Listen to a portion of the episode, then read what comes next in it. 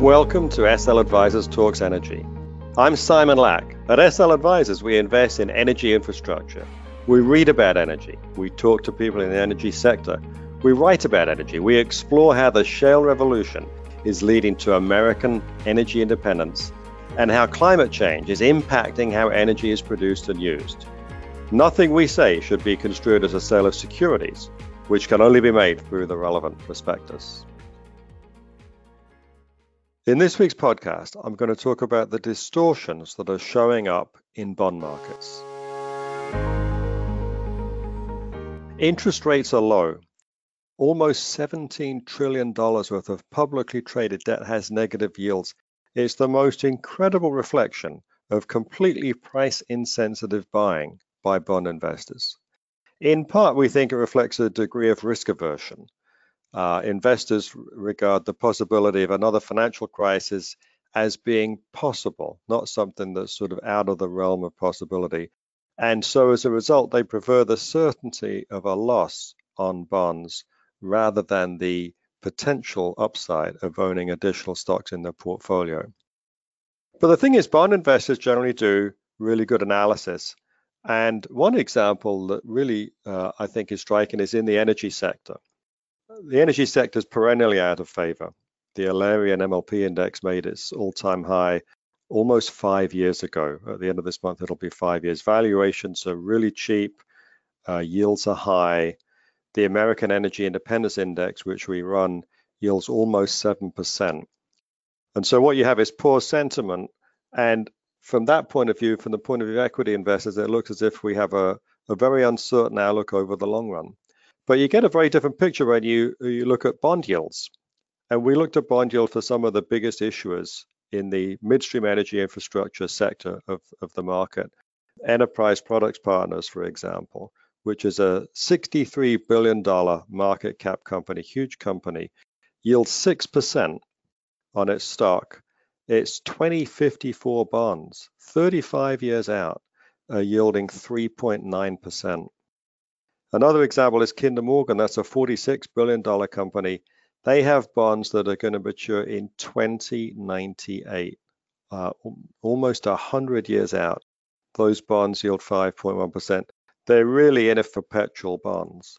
And bond yields of 3.9 as with enterprise products or 5% as with Kinder Morgan, they show that bond investors who do do good analysis for the most part have a much more sanguine view of the outlook for the energy sector. In many cases, the yields that we looked at showed that the bond yields were 1.5% below the dividend yield on the stocks. And yet, the thing is that dividends grow over time.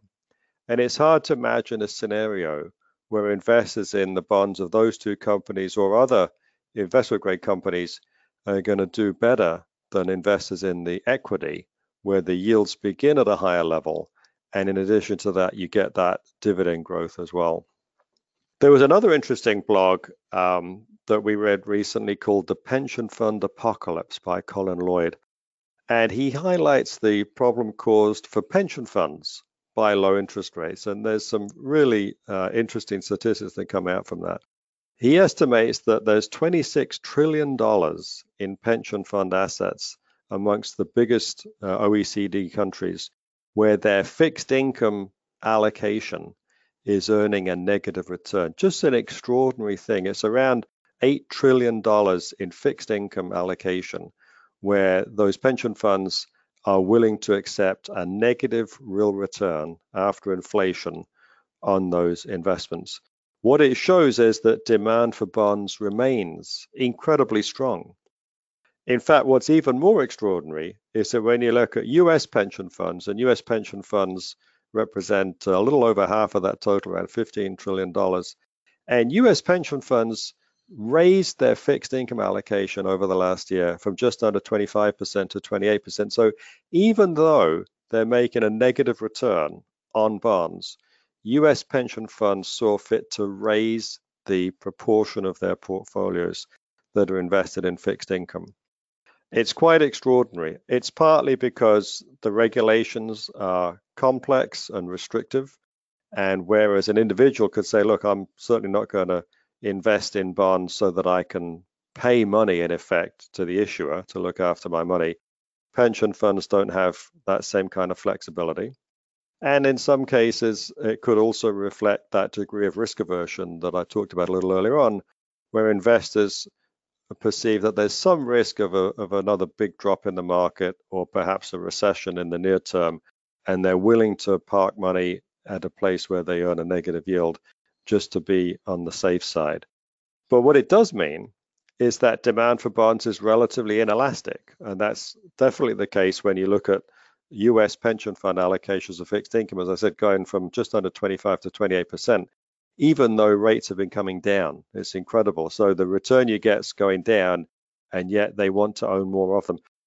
One, one additional issue might be that for pension funds who want to match up the timing of their cash inflows and cash outflows, if you're investing in a bond and the yield is lower and you need to get a certain amount of money by a certain date, you may actually conclude that you've got to buy more of that bond than before in order to still get the same amount of cash on a certain date to meet pension obligations. It's this sort of weird thing where lower yields can actually create some additional demand, a sort of a topsy-turvy world. And so we thought those were both interesting distortions to return to the energy market. Investors in energy stocks reflect a great deal of negative sentiment, whereas investors in bonds issued by very big energy companies have yields that reflect a great deal of, uh, of calmness and, and, and optimism about the future going out many decades. And at the same time, amongst pension funds, unreasonable demand for bonds is maintaining interest rates at a lower level than they would otherwise be. It doesn't look as if pension funds are going to buy any less bonds. It doesn't look as if they're that price sensitive. And so, therefore, that's one force that's going to be maintaining interest rates at a lower level than they would otherwise be. All of this comes back to the fact that stocks are cheap. Um, certainly in the energy sector, Bond investors seem pretty calm about the future. If they are, that means that equity investors should be also. And more broadly, the $17 trillion of debt that has a negative yield shows a ludicrous excess of demand over supply and says that any sort of discriminating investor should be looking pretty hard at their bond allocation and seeing how how much they could trim that in order to invest a little bit more money into equities where they at least have the chance of making a positive return. Thank you for listening to SL Advisors Talks Energy. To find more episodes like this one, go to our website, sl-advisors.com. There you can sign up for our blog, watch videos, and webinars. Follow us on iTunes and Spotify, and follow us on Twitter at Simon Lack.